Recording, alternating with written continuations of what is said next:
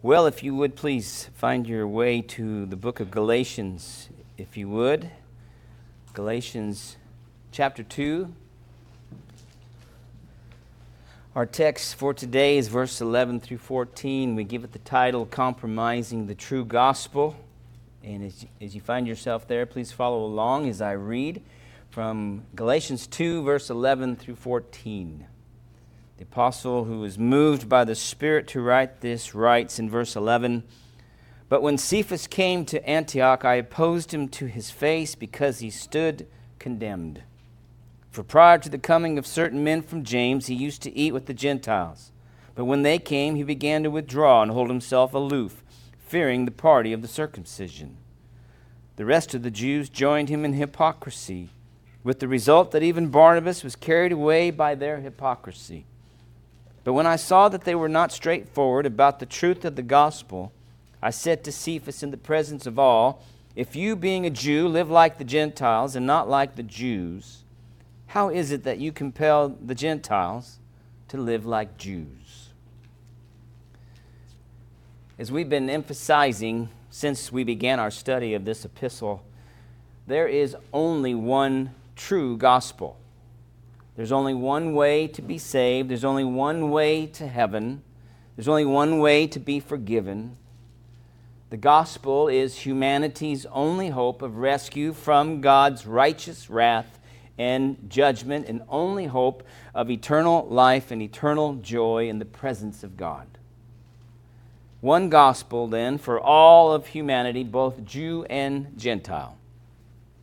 So I remind you here, just in getting our minds in a groove, that Jew and Gentile both are equally lost and unrighteous before conversion. Both Jews and Gentiles are both equally lost before salvation. Romans 3 9 and 10, Paul writes, What then? Are we better than they? Not at all. For we have already charged that both Jews and Greeks, or Gentiles, are all under sin. As it is written, there's none righteous, not even one. Both Jew and Gentile are the offspring of Adam, and therefore sinners by nature. Equally human are Jews and Gentiles, therefore equally condemned as a part of Adam's fallen race. Romans 5:12 Therefore just as through one man sin entered into the world and death through sin and so death spread to all men because all sinned. Chapter 5, verse 18 of Romans. So then, as through one transgression there re- resulted condemnation to all men, Jew and Gentile, even so, through one act of righteousness there resulted justification of life to all men. Romans 3:23 For all have sinned and fall short of the glory of God, both Jew and Gentile. Also, then, Jew and Gentile are equally justified, equally saved, equally forgiven after conversion. They're both equally condemned before and after conversion they're both equally justified, equally saved. Romans 3:28 through 30, please. Just listen. For we maintain that a man is justified by faith apart from works of the law. Or is God the God of Jews only? Is he not God of Gentiles also? Yes, of Gentiles also. Since indeed God, who will justify the circumcised by faith and the uncircumcised through faith, is one.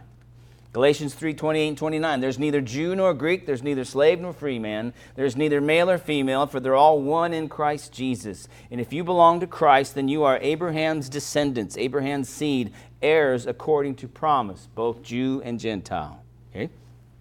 Galatians 3:26 says it like this, "For you are all, and I put in parentheses, both Jews and Gentiles, sons of God through faith in Christ Jesus." Be you Jew, be you Gentile, you are a son of God through faith in Jesus Christ.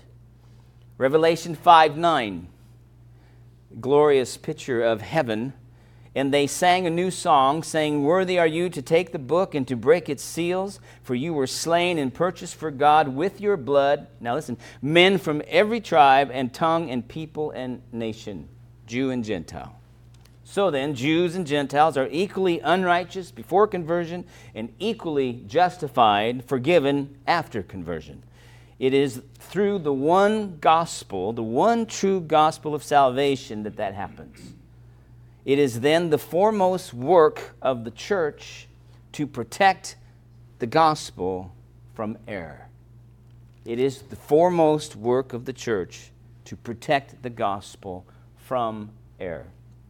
Martin Luther said long ago in his battle with the Catholics over this very issue, over 500 years ago, he said the church stands or falls on this doctrine of justification by faith alone. When the true gospel is either lost altogether in complete apostasy or so concealed, so covered under the layers of false teachings as to be essentially lost, the church no longer is the true light on the hill no longer the beacon of God by which lost sinners can see the way to eternal life. She joins, she being the church, when we apostatize and lose the purity of the one true gospel.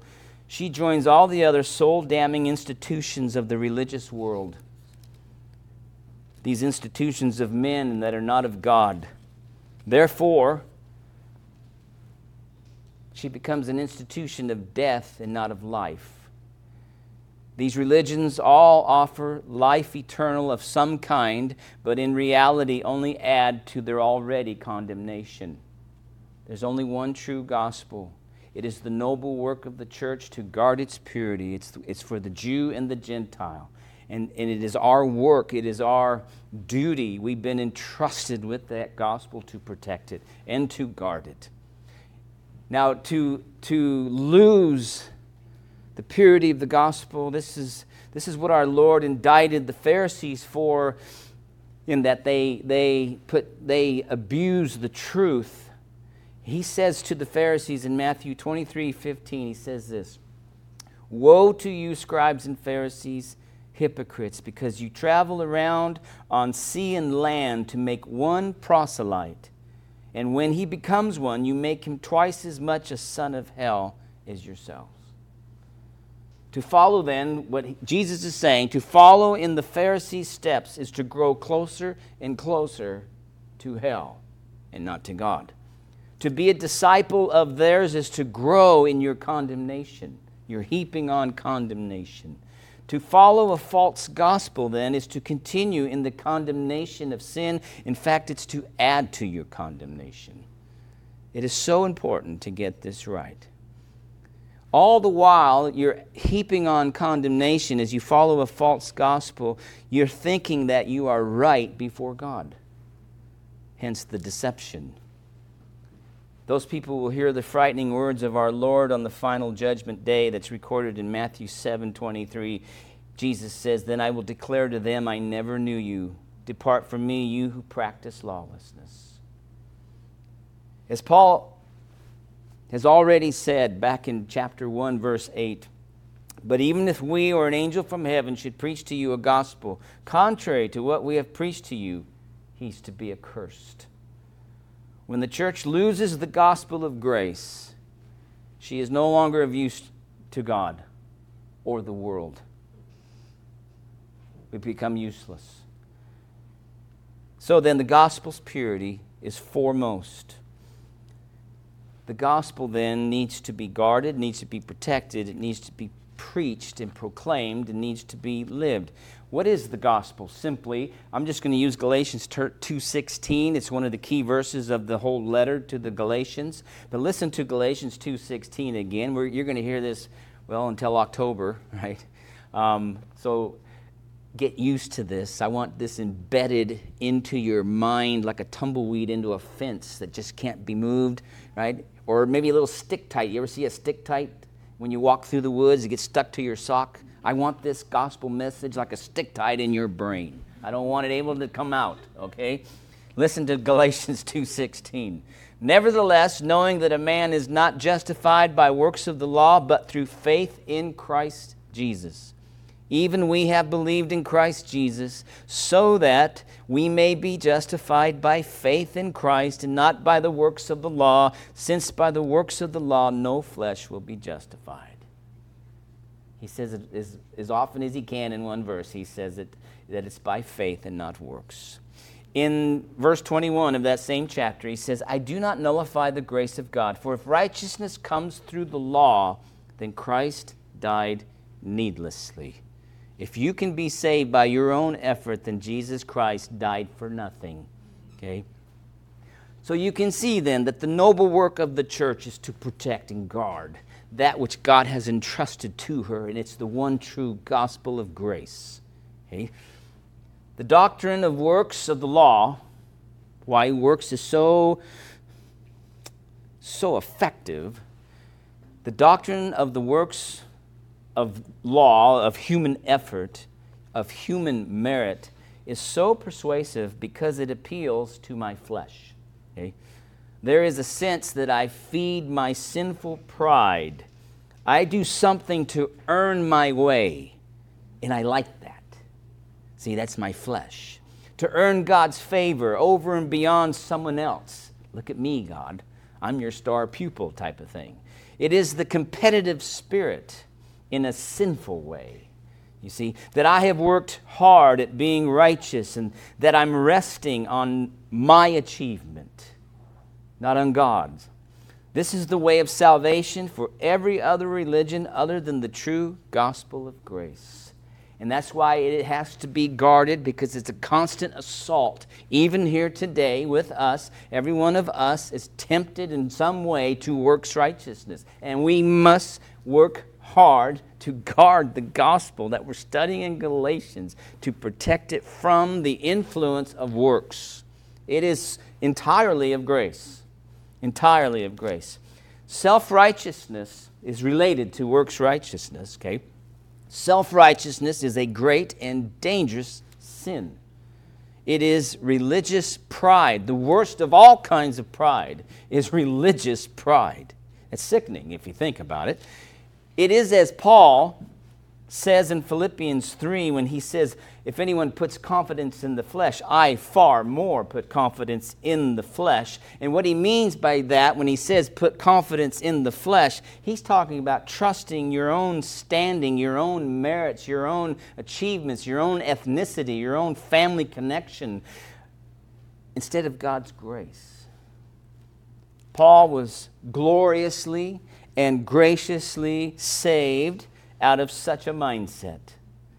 He threw it all overboard, abandoning all his confidence in the flesh. And he says it like this in Philippians 3 7 and 8. But whatever things were gained to me, those things I have counted loss for the sake of Christ. More than that, I count all things to be lost in view of the surpassing value of knowing Christ Jesus my Lord, for whom I have suffered the loss of all things, and count them but rubbish so that I may gain Christ. He threw it overboard. It was actually detrimental. It's like having gold on your ship when your ship has a hole in it and it's sinking. That gold becomes very less valuable every gallon of water that comes in your boat. right?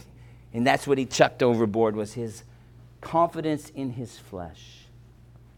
In the churches in Galatia, as we're studying Galatians, Jewish men who claimed to be followers of Jesus came from Jerusalem teaching a different gospel than Paul's. They were asserting with much zeal and passion that faith alone in Christ alone was not enough to justify, but you must keep the law of Moses.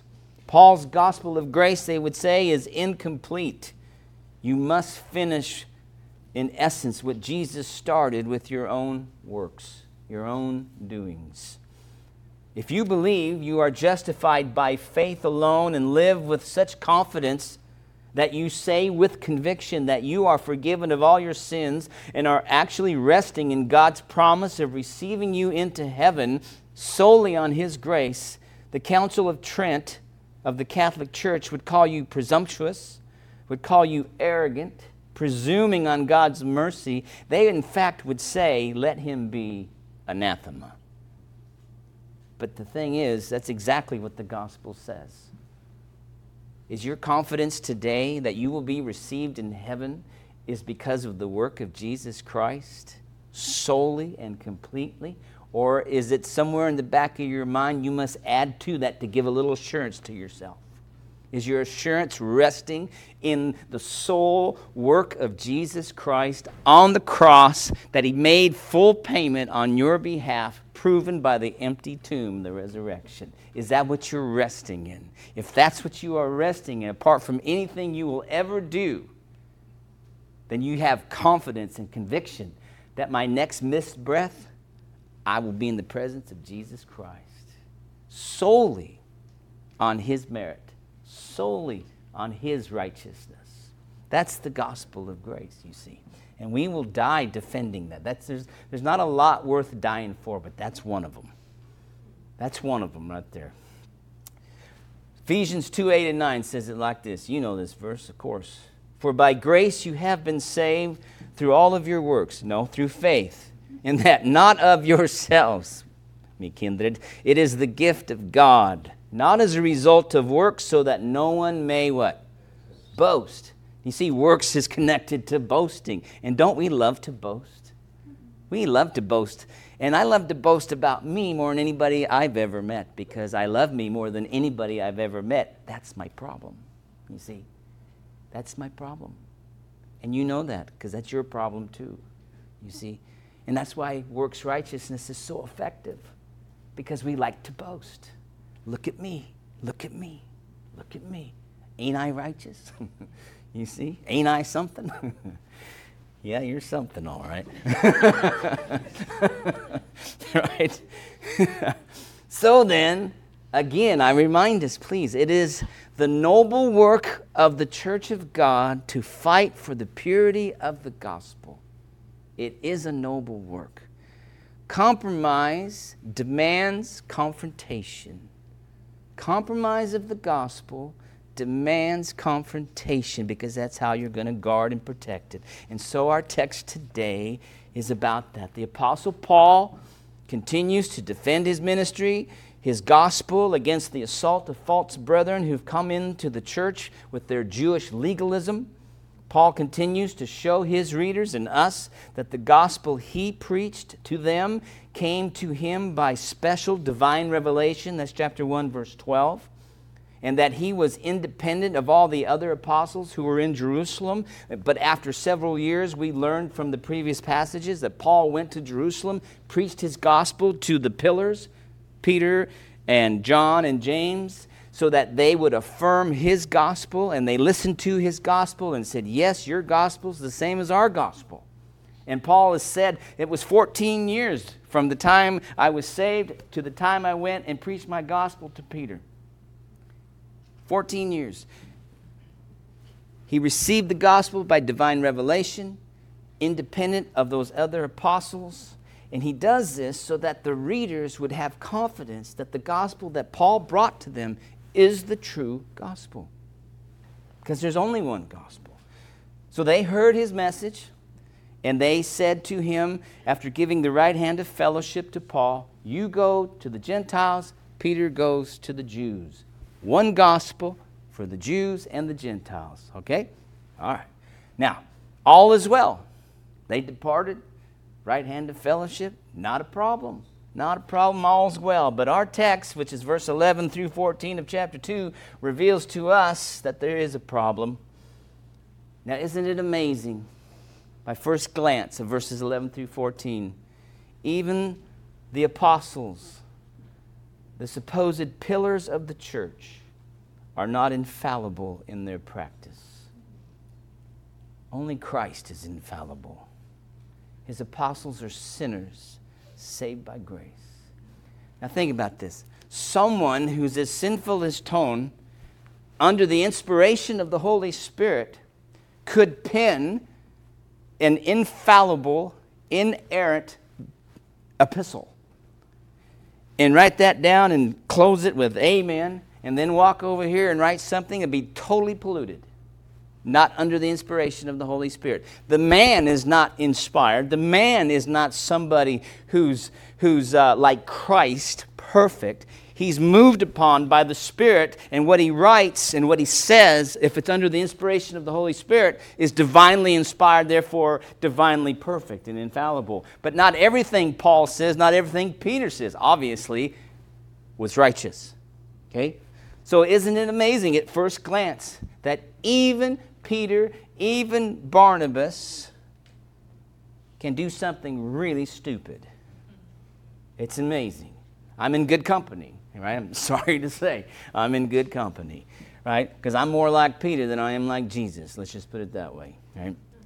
But praise God for Paul. Praise God for Paul. These men, these, these, these, these pillars, supposedly, um, can be weak and can be sinful. Even the so called great ones are not perfectly righteous in practice and they need to be corrected. It's amazing. So when we look at our text, verse 11, we're going to see the confrontation. In verses 12 through 14, we'll see the compromise. If you look at verse 11, please. When Cephas came to Antioch, I opposed him to his face because he stood condemned. Now, I just got to make some mention here. Cephas is Peter, of course.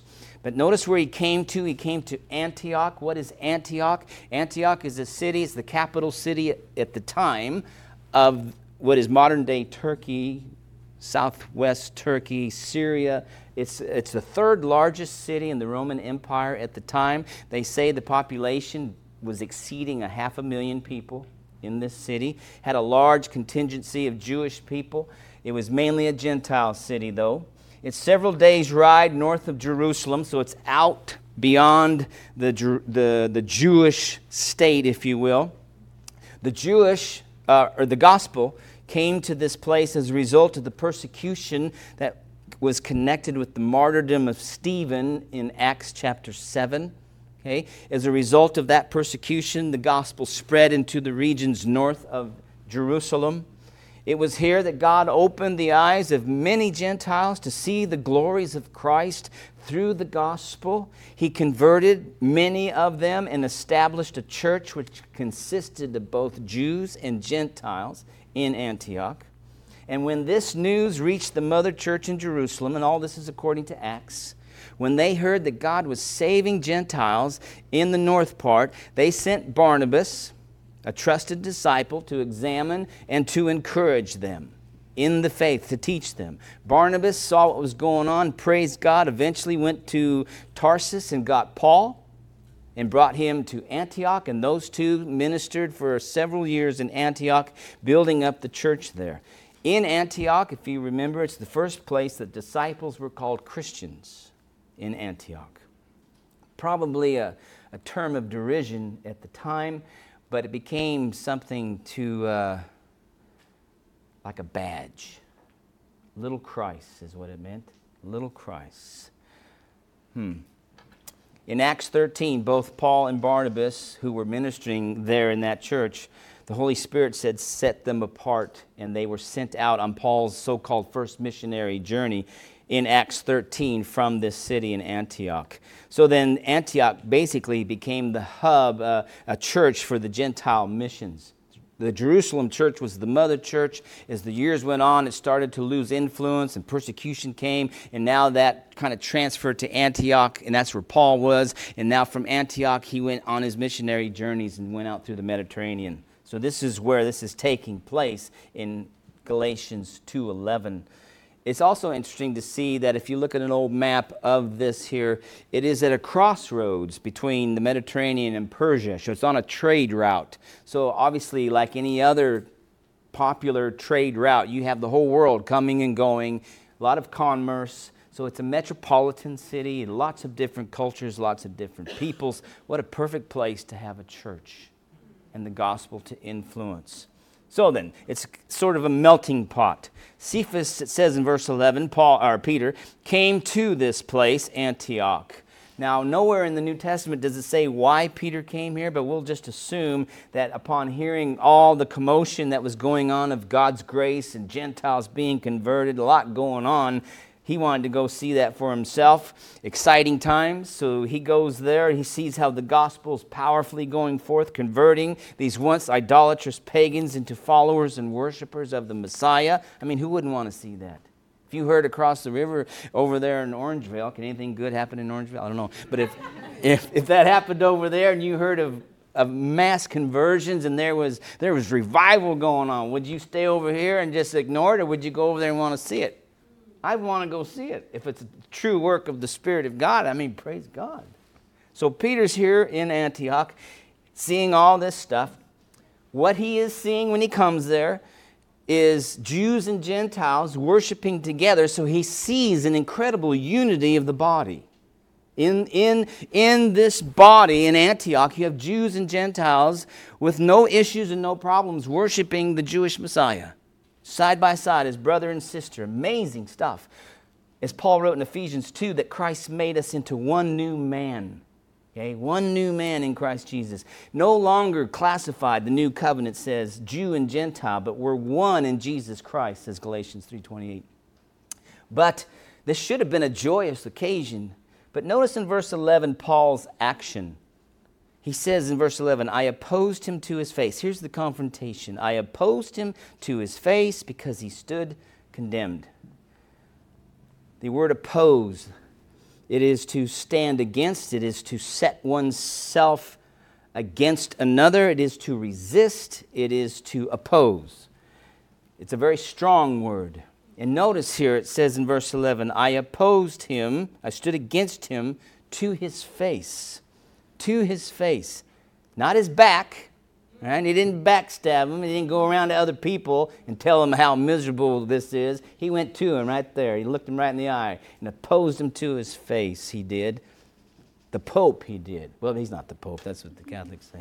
Um, he opposed Peter to his face. No whispering, no complaining, no to others in secret, but head on. The word to oppose, then, face to face, is an idea to impede one's route. It's to get in his way, to stop progress. Now, why is Peter or Paul doing this? Is Paul in verse 11 is he jealous that Peter showed up? He's going to steal all the glory and all the rewards from all the, the revival that's going on. Is Paul a petty tyrant? Look what it says there. He says, I opposed him to his face. I got in his way because he stood condemned. No, he's not jealous of him. He's probably ashamed of him, frankly. He says he stood condemned. The, the tense of the verb here, this is the idea is that, that Peter was in a state of condemnation. In other words, he, he was, because of what he had done, he was under condemnation. Now, it's not the condemnation that the, the unconverted sinner's under, that he's going to be under the final judgment of God. But what it does mean is that he is guilty of a sinful act. He's self condemned, the word can mean.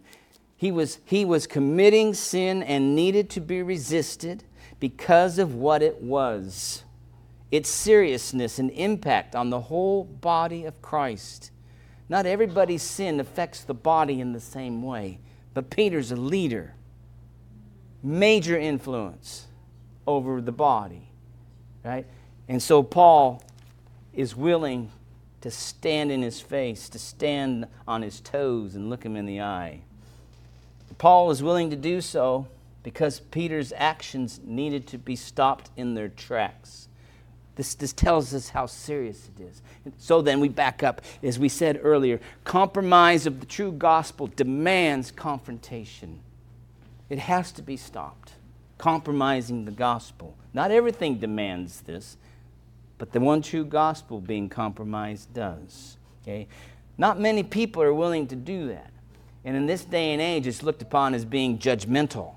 Oh, you're being judgmental, you know how, how, how can you get in the face of that guy when he says, you know, that uh, the gospel's incomplete and he's just, you know, trying to be righteous himself and you, you can work harder and be right before God and then I, and someone comes and says, no, that, that's heresy. And then you'll be accused of being judgmental, especially in this day and age. That's not very loving, right? We just should be more inclusive, right? Open, open-headed, right? Open headed means you, you'll fall for everything, right? There's one true gospel that demands the protection. And so Paul is willing to even get in the face of Peter. That's amazing, actually. It really is. That's just amazing. Paul's willing to do so because Peter's actions needed to be stopped. Why is that so? It is to protect the body from the influence, and it's to guard the purity of the gospel. It's to protect the body by also guarding the purity of the gospel. That's why Paul is willing to do so. But just what is the issue that moves Paul and gives him the conviction and boldness to stand up to Peter? Well, look at verse 12, and you begin to see the compromise here in verse 12. He says in verse 12, it says, Prior to, to the coming of certain men from James, he used to eat with the Gentiles. Interesting. We'll start with this the people that were coming in verse 12, men from James. This is James from verse 9, a couple verses earlier there. You see Cephas, James and Cephas and John, the so called pillars of the Jerusalem church. If you went back to chapter 1, verse 19, he says this, but I did not see any other of the apostles except James, the Lord's brother. So here in verse 12, men from James, this is most likely the Lord's half brother, the apostle James, who, who was converted post resurrection, according to 1 Corinthians. Okay? He didn't even believe in Jesus Christ before he was crucified, before he was resurrected. So his half brother wasn't converted until post resurrection. He's clearly shown, James is, to be the leader of the Jerusalem church. Peter is given that, that title often and is kind of set apart as the, the leader of the Jerusalem church. But when you read the book of Acts and even comment here in, in Galatians, it's James who is seen as the head of the church in Jerusalem, not Peter. Right? Peter succumbs to James. The Acts 15, the Jerusalem council, they don't go to Peter. They go to James. And who gives the report? Who gives the conclusion? James does. So if you want a pope to put in Jerusalem, put James there, not Peter, right? I, don't, I wouldn't put any of them there, but if you're going to put one there, put the guy that Acts puts in there, right? Luke says that James is the leader. Um, certain men, then, back to 12, prior to the coming of certain men from James, certain men from James, he either sent them himself to, to, to be sure the Mosaic law was being followed, or second, these men just came here on their own from the church in Jerusalem, over which James was the head of in the sense of being pastor. Therefore, these are zealots from Moses. Now, how would you answer that? I think you would go to Acts 15, verses 23 and 24, and I think you get the answer. You can just listen to this. Listen, this is Acts 15, 23 and 24, and this is after Galatians 2, okay? But listen to what it says. And they sent this letter, this is, this is James writing. They sent this letter by them, the apostles and the brother who are elders, to the brethren in Antioch and Syria and Cilicia who are from the Gentiles, greetings. James is writing this. Since we have heard that some of our number to whom we gave no instruction have disturbed you with their words, unsettling your souls. Okay? So I think from that we can say these guys came from the church where James was, and they maybe said we're coming from James to give a little validity and more authority to them, and they came to Galatians with this false gospel. Okay? So I guess to say that is not to put too much onto James in a negative light. All right, verse 12. For prior to the coming of certain men from James, notice what it says. He used to eat with the Gentiles. Now, this is getting to the issue at hand here. He used to share meals with them. He used to enjoy Christian fellowship with Gentiles. This can be from meals in everyday life to, that you share in home. It could also include the, the, the love feast meals. It's probably all of above. And so before these men came from Jerusalem, Peter, the Jew, had no problem sitting at your table, eating food with you in your house. Christian fellowship, no issues whatsoever. No issue whatsoever. But look at what it says in 12. he used to eat with the Gentiles, but when they came, these, these men from James, which is to say from Jerusalem, he, Peter, began to withdraw and hold himself aloof. Huh. Now, the way this is, to withdraw and to hold aloof means this idea of shrinking back. So he used to have no problem being here, and now he's shrinking back. And the second word that's used there is in verse uh, 12 is that he was holding himself aloof. This is the idea of separating from in order to avoid contact. So he shrunk, but the tense of the verb is this he did it in, in gradually. He did it gradually. He kind of like was so ashamed and he, he probably just kind of did this, you know, and ended up away from the Gentiles over here with the Jews. Okay? Very interesting. So he's in the process of separating from them. Now, this is fascinating. Of all people to do this, right?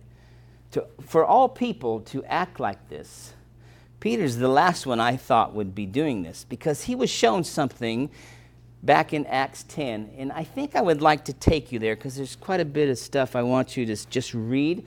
So if you would turn to Acts chapter 10, I want to show you what the Lord showed Peter and why what he's doing in Galatians 2 is so bizarre because he knows better. He knows better. So, and I want to, I'm going to pick and choose and kind of ricochet across here like a flat rock across the river. Okay? So I hope you don't mind. In Acts 10, I should like to pick it up in verse 9. I want to read through 16. Now, this is Cornelius, the first Gentile conversion in Acts 10. We get to verse 9, please. On the next day, as they were on their way and approaching the city, Peter went up on the housetop about the sixth hour to pray. And he became hungry and was desiring to eat, but while they were making preparations, he fell into a trance. Verse 11 He saw the sky opened up, and an object like a great sheet coming down, lowered by four corners to the ground. And there with it all kinds of four footed animals and crawling creatures of the earth and birds of the air. 13 A voice came to him Get up, Peter kill and eat. 14. But Peter said, By no means, Lord. Can you imagine telling the Lord no? Um, By no means, Lord, for I have never eaten anything. What does your text say? Unholy and unclean, right? So the animals in the sheets that's coming down is considered unholy and unclean. Why? Who declared that? God did in the law, Levitical law. These critters are unclean and unholy. They're not fit for Jewish consumption. Okay? Declared by the Lord. So then, 15. Again, a voice came to him a second time. What God has cleansed, notice, no longer consider unholy. It was once unholy, but this says God has cleansed it, therefore it's no longer unholy. Fascinating. 16, this happened three times, and immediately the object was taken up into the sky. Now, skipping down just for the sake of time and text, down to verse 28, please. Look at what he says here. Peter now is, is going to get closer to Cornelius' house, and it says in verse 28 And he said to them, He's about to enter into Cornelius' house. Verse 28 you yourselves know how unlawful it is for a man who is a Jew to associate with a foreigner, Gentile, or to visit him. And yet God has shown me that I should not call any man unclean or unholy or unclean. Is that not incredible? The sheet that's coming down out of heaven that has the animals in there that Levitical law said you cannot eat, it's unholy, unclean in the vision, God says to Peter that those critters that are coming down in the sheet have been cleansed by God. They are no longer unholy. Peter says here that, that the animals in the sheet are representative of the Gentiles. Because he says in 28, God has shown me that I should not call any man unholy or unclean. This is a major change from the old covenant to the new covenant in the Old Covenant, the dietary laws had nothing to do with diet. God did not care about their cholesterol, right? Because if it did, now you're saying He doesn't care. right? So let's get over that. The dietary law had nothing to do with your health, it had everything to do with Jewish separation from Gentiles. You know why? Because when you sit down with a meal with somebody, you are fellowshipping, you are communing together, you are sharing life together when you have a meal. And this dietary law in the Old Covenant kept the Jews from doing that with the Gentiles. Because God wanted his people separate from the Gentiles, from the nations around them. But now, here in the New Covenant, God shows Peter that's no longer the way it is.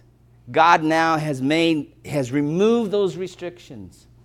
Now, instead of putting up barriers that keep the Gentiles out, now you're supposed to go to the Gentiles with the gospel. Amen? That's why we're here, unless you're Jewish, right? I'm not Jewish, so I'll just pick on me, right? That's why I'm here. Somebody decided to, to not follow the, the dietary restrictions, right? And preach Christ to the Gentiles. Praise God. Now, go to 1044, please. I commend the whole chapter 10 and 11 to you, but on your own. Look at 44, please. 1044. While Peter was still speaking these words, the words, the previous passage is the gospel. He's preaching the gospel to the, to the Gentiles in Cornelius' house. Verse 44 While Peter was still speaking these words, the gospel, notice what happened in 44. The Holy Spirit fell upon all those who were listening to the message. Holy Spirit's God. 45. All the circumcised believers, those are Jews, who came with Peter were amazed. Notice why? Because the gift of the Holy Spirit had been poured out on who? The Gentiles also. Well, who decides that? That's God. God is showing his acceptance of the Gentiles that the vision of the sheets was proving to Peter. They're no longer considered off balanced grounds. Now go after them. So Peter preaches the gospel. The Holy Spirit falls upon them who are hearing, who are Gentiles. Verse 46, please. For they were hearing them speaking with tongues, exalting God, these Gentiles were. And then Peter answered, 47, Surely no one can refuse water for these to be baptized who have received the Holy Spirit. Notice, just as we, who's the we? Jews, can he? 48. He ordered them to be baptized in the name of Jesus Christ, and they asked him to stay on for a few days. That's fascinating. First, Gentile conversion post resurrection, showing the Spirit's acceptance, if you will, of Gentiles through the gospel. Okay, look at chapter 11, you be, now the Jews take issue with what Peter did, which is fascinating. They're not moved and, and, and so taken up with joy that God would save Gentiles. They're ticked off that Peter went to eat with Gentiles. How dare you do that? He's like a good old Baptist who's legalistic, you know. He's like a legalistic Baptist. Yeah. Right? We don't want to be legalistic anything. right? 11.1, look at what it says. Now the apostles and the brethren who were throughout Judea, that's the Jewish obviously, heard that the Gentiles also had received the word of God. Look at verse 2. And when Peter came up to Jerusalem, those who were circumcised, Jews, took issue with him. And now, what, what's their problem? Look at verse 3. Saying, You went to uncircumcised men and ate with them. How dare you? I bet if they had a rock, they'd stone them. Verse 4 And Peter began speaking and proceeded to explain to them in orderly sequence. And then from verse 5 all the way to the verse 18, he begins to explain what had happened in the previous chapter. Okay? Now, pick it up in 11:16 with me, please. Look at verse 16, just for the sake of time here. And I remembered when the Holy Spirit fell upon them, 15, verse 16, and I remembered the word of the Lord before the crucifixion, how he used to say, John baptized with water, but you will be baptized with the Holy Spirit. Verse 17, therefore, if God gave to them, Gentiles, the same gift as he gave to us, Jews, also after believing in the Lord Jesus Christ, who was I this, that I could stand in God's way? Verse 18, he says, When they heard this, the Jews, they quieted down and glorified God, saying, Well then, God has granted, that's a work of grace, to the Gentiles also the repentance that leads to life. That's good stuff. That's really good stuff, isn't it? Now, please, go back to Galatians. Of all people, to act so stupid. I guess it shouldn't surprise me that Peter's doing this. But we just read what Peter experienced. And this very same Peter is found in Galatians 2 to withdraw and hold himself aloof from the Gentiles. It's like he has amnesia, right? Parkinson's or whatever that other thing is that I think I have. What do you call it? That thing, yeah, right? I think Peter has Alzheimer's, right? It's amazing. He begins to avoid the Gentiles as though what we just read had never happened. Or he certainly forgot about it. As though we're still in the old covenant. It's to treat the Gentiles as though they are still sinners outside the covenant of God. After he spent however many days or weeks fellowshipping with them with no problem, right? After he saw the vision in Acts 10 and saw the Spirit actually move upon the non Jews in his very presence. To then act like this. Man. Now, why is he doing this? Did God make a mistake back in Acts 10? Perhaps God said, you know what? I got a little hasty, got ahead of myself. So he gave Peter another vision to correct what he did in Acts 10. Maybe that's what it was. Is that what it was? Did, did Peter have theological grounds for this? I don't think so. Look at the end of verse 12. Why did he do this? Paul says, You're a coward, Peter. You're a coward. Because look what it says fearing the party of the circumcision. That's why Peter did that. Fearing the party of the circumcision? Are you kidding? In Acts 11, he stood before the circumcision and explained what happened in Acts 10. And now, here in Antioch, Jews show up and he, out of fear for the Jewish people from Jerusalem, began to hold himself aloof. He, he, he became the hypocrite. Now, think about this. Before we get too hard on Peter, again, we're more like Peter than we are like Jesus. right? The fear of man is a snare, is it not? The fear of man is a great burden. The fear of man most often leads to all kinds of sinful actions. At least it does in my life. And here it leads to compromising the one true gospel. Man, why would Peter give such care to these men? Why would he care what these men thought? I have no idea. You can put whatever you want in the blank, and it might be true and it might be all of above. Maybe he was afraid that Jews wouldn't think he was a pillar or something back in Jerusalem. Maybe I'm sure they didn't threaten his life because maybe they did. But why would he care, right? Why do we care what anybody says? You know what's hard is when you study the Bible and you come to a conclusion of a passage that's contrary to your heroes, like Calvin and Luther and MacArthur and Lloyd Jones. I must confess, inside I go, oh, I must study that again because I don't want to be contrary to my heroes, you know? But at the end of the day, Lord willing, you land on the conviction of your heart of what does the word say? Peter should have had the conviction of that vision and the Holy Spirit falling upon the Gentiles.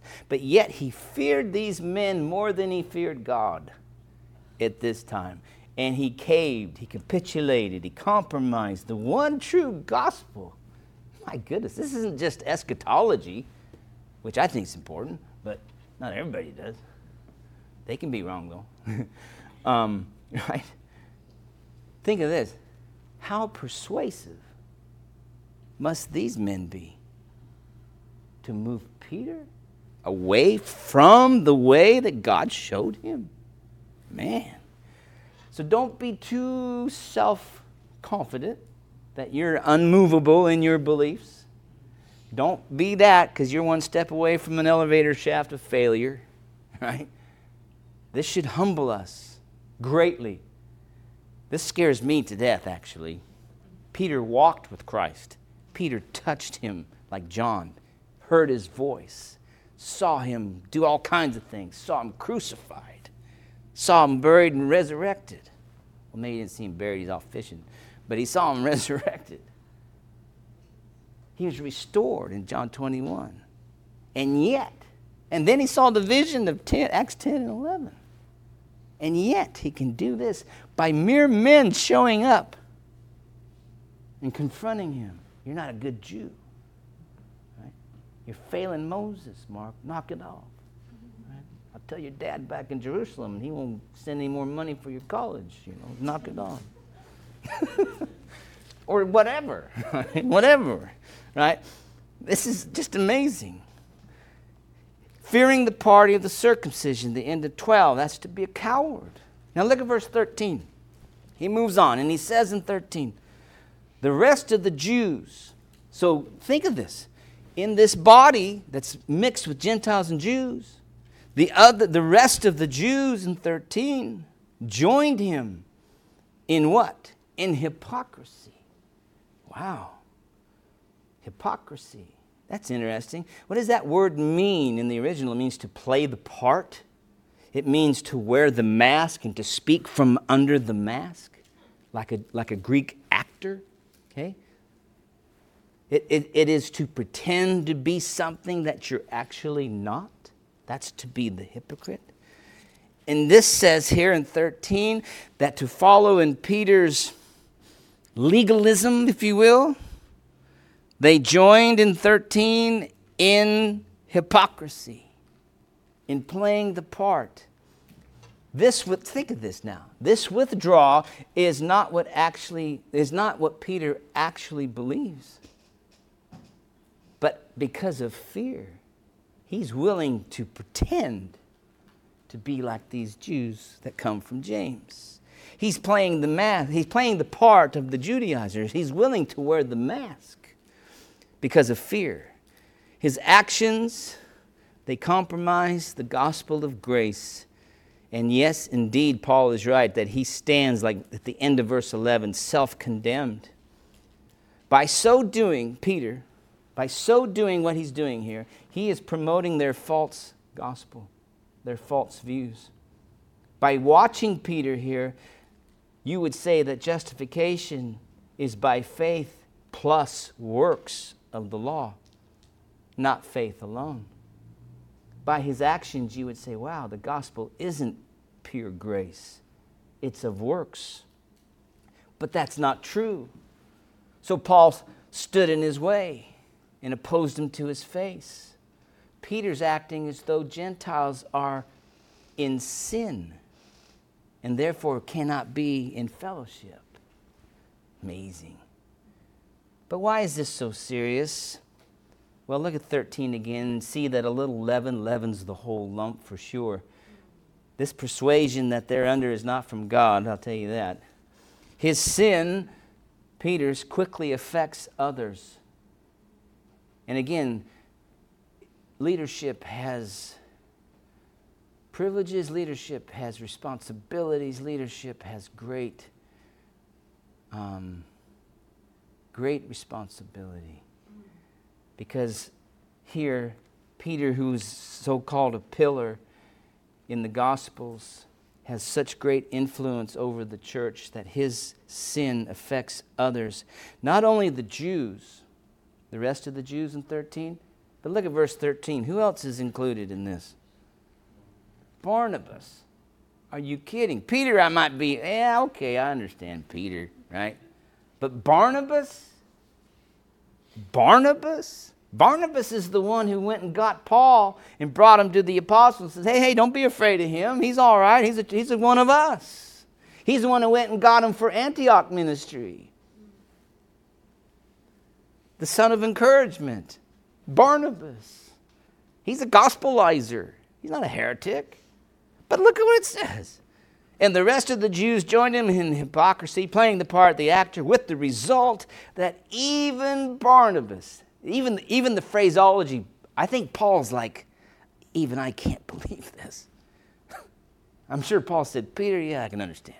But Barnabas was carried away by their hypocrisy. I think this is fascinating, the language that he uses here. Think of this. His defection, that is, Barnabas' defection from the true gospel, is a result of the hypocrisy of Peter and the, and the rest of the Jews. So you have, you have the persuasion of the gifted, I say gifted because they're silver tongued devils, right? And numbers, right? As the numbers grow, Barnabas is somehow influenced by this. If Paul doesn't act here, the church is fractured, unity is fractured, and the gospel's polluted. You see, the, the, the, the legalistic perversion doesn't save anyone. This goes back to chapter 1. Let him be anathema. Let him be damned. Let him go to hell if he preaches another gospel. Okay? Now, notice that even Barnabas was impacted.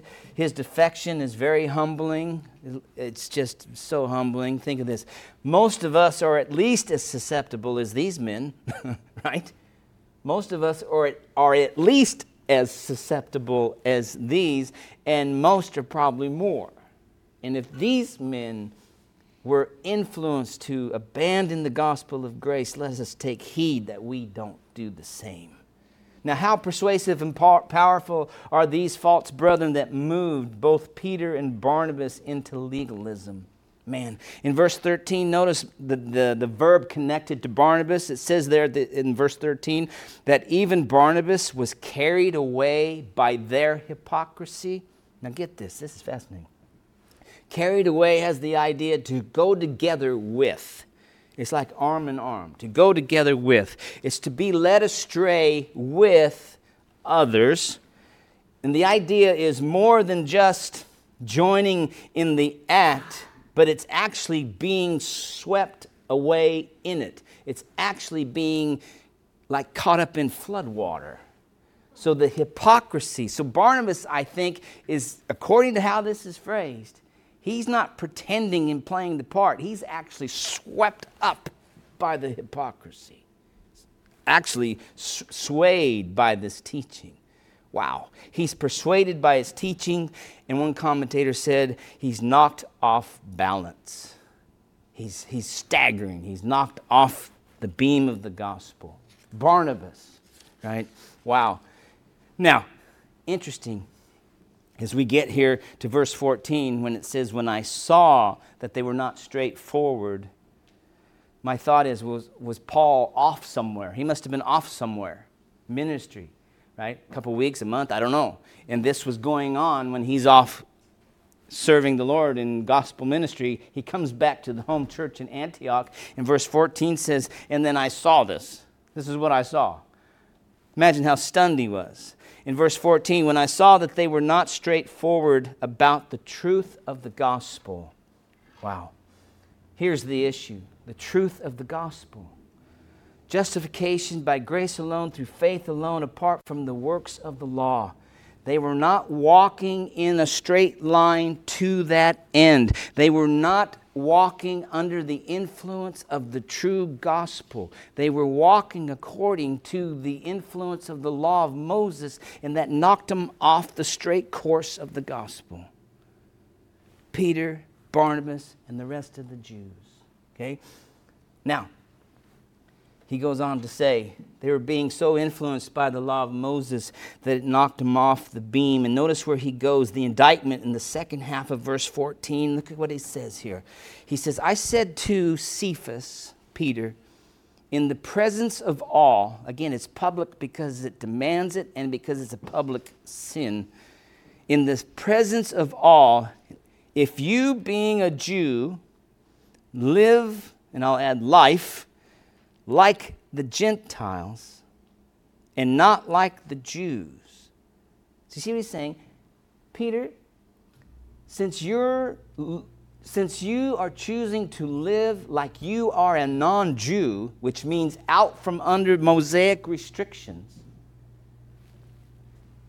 and not like the Jews, how is it, second half, that you compel or force the Gentiles to live like they're Jewish. He says, You don't even live like you're Jewish, and you're Jewish. How is it that you're trying to force the Gentiles to live like a Jew? You see?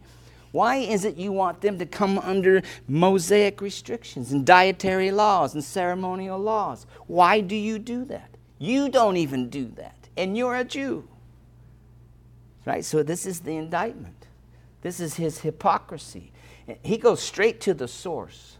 He doesn't go to the Judaizers, he goes to Peter. And, right? And think of this if he would have stood his ground, that is Peter, if he would have not feared man, if he would have feared God instead, this never would have happened. But isn't it the grace of God that he allows this to happen to emphasize the purity of the gospel? Right? This is really this is really the grace of God. Not only in the lives of these people, but now in Scripture, for every subsequent generation, they read how the gospel's to be protected and guarded, and how you don't follow men, you follow Christ Jesus because men are weak. Don't compromise the gospel. If you do, it demands confrontation, you see. And this is what we learn here. So this is really cool. Then, let's, let's just think of this as we close this down. Before these men came to Antioch, these Jews, Peter enjoyed living free from all the Mosaic restrictions because he lived like a Gentile. He was very comfortable to live with the Gentiles, and Paul says, even as a Gentile. But here they are, by their actions, trying to force the Gentile believers, Gentile Christians, to become Jewish in their practice. There's, this, this, there's the same kind of um, assemblies and fellowships today there's, there's groups that are very, we'll call them messianic, that want to make you a Gentile, come under Mosaic restrictions and make you Jewish, like a proselyte.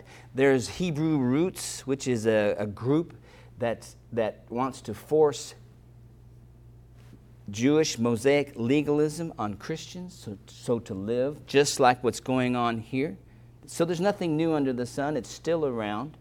My point is this the gospel that Paul preached, the gospel of grace, the gospel of grace alone, by faith alone, in Christ alone, is the old, old story. It has not changed. You must believe that and you must guard it and live it. Do not let anybody with any other ideas come and pollute the gospel of grace. If anybody comes to you and says, Yeah, that's good, but you must, don't listen. Do not listen. It's not but anything, it's Christ alone. That's why the Reformation added the word alone so emphatically. Alone, alone, alone. If you add to it, you have a damning gospel and not true. You're not to become Jewish, you're to become Christian. Right? Far as salvation, if you want to follow certain legalistic dietary laws, Romans 14 tells you how to do that. But if you're doing that in order to be saved and right before God and you're going to force that on other people, you're wrong. You're wrong. It's all of grace. Now think of this. Paul then is the great example of when and how to confront when the gospel's being compromised.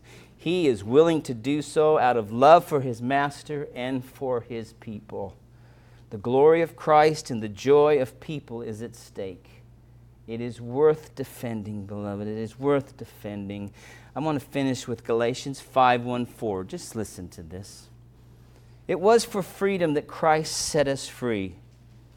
Therefore, keep standing firm and do not be subject again to a yoke of slavery.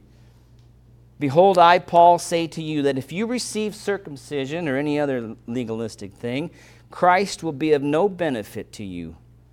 And I testify again to every man who receives circumcision that he's under obligation to keep the whole law. You have been severed from Christ. That ain't good. You who are seeking to be justified by law, you have fallen from grace. Since this is so, you must be willing to guard and to confront any compromise of the true gospel of grace, so that as Galatians 2 5 says, the truth, so that the truth of the gospel might remain with you. That's my story, and I'm sticking to it. So let's pray. okay? well, Father, thank you for your word. We thank you for your gospel. We thank you for the Apostle Paul and how you used him so mightily. We thank you, Father, for your scripture. Help us to be faithful, to guard, defend, to keep, to preach the true gospel of grace. Help us, Father, to maintain its purity. We'll give you the glory, for you are worthy. In Jesus' name, amen.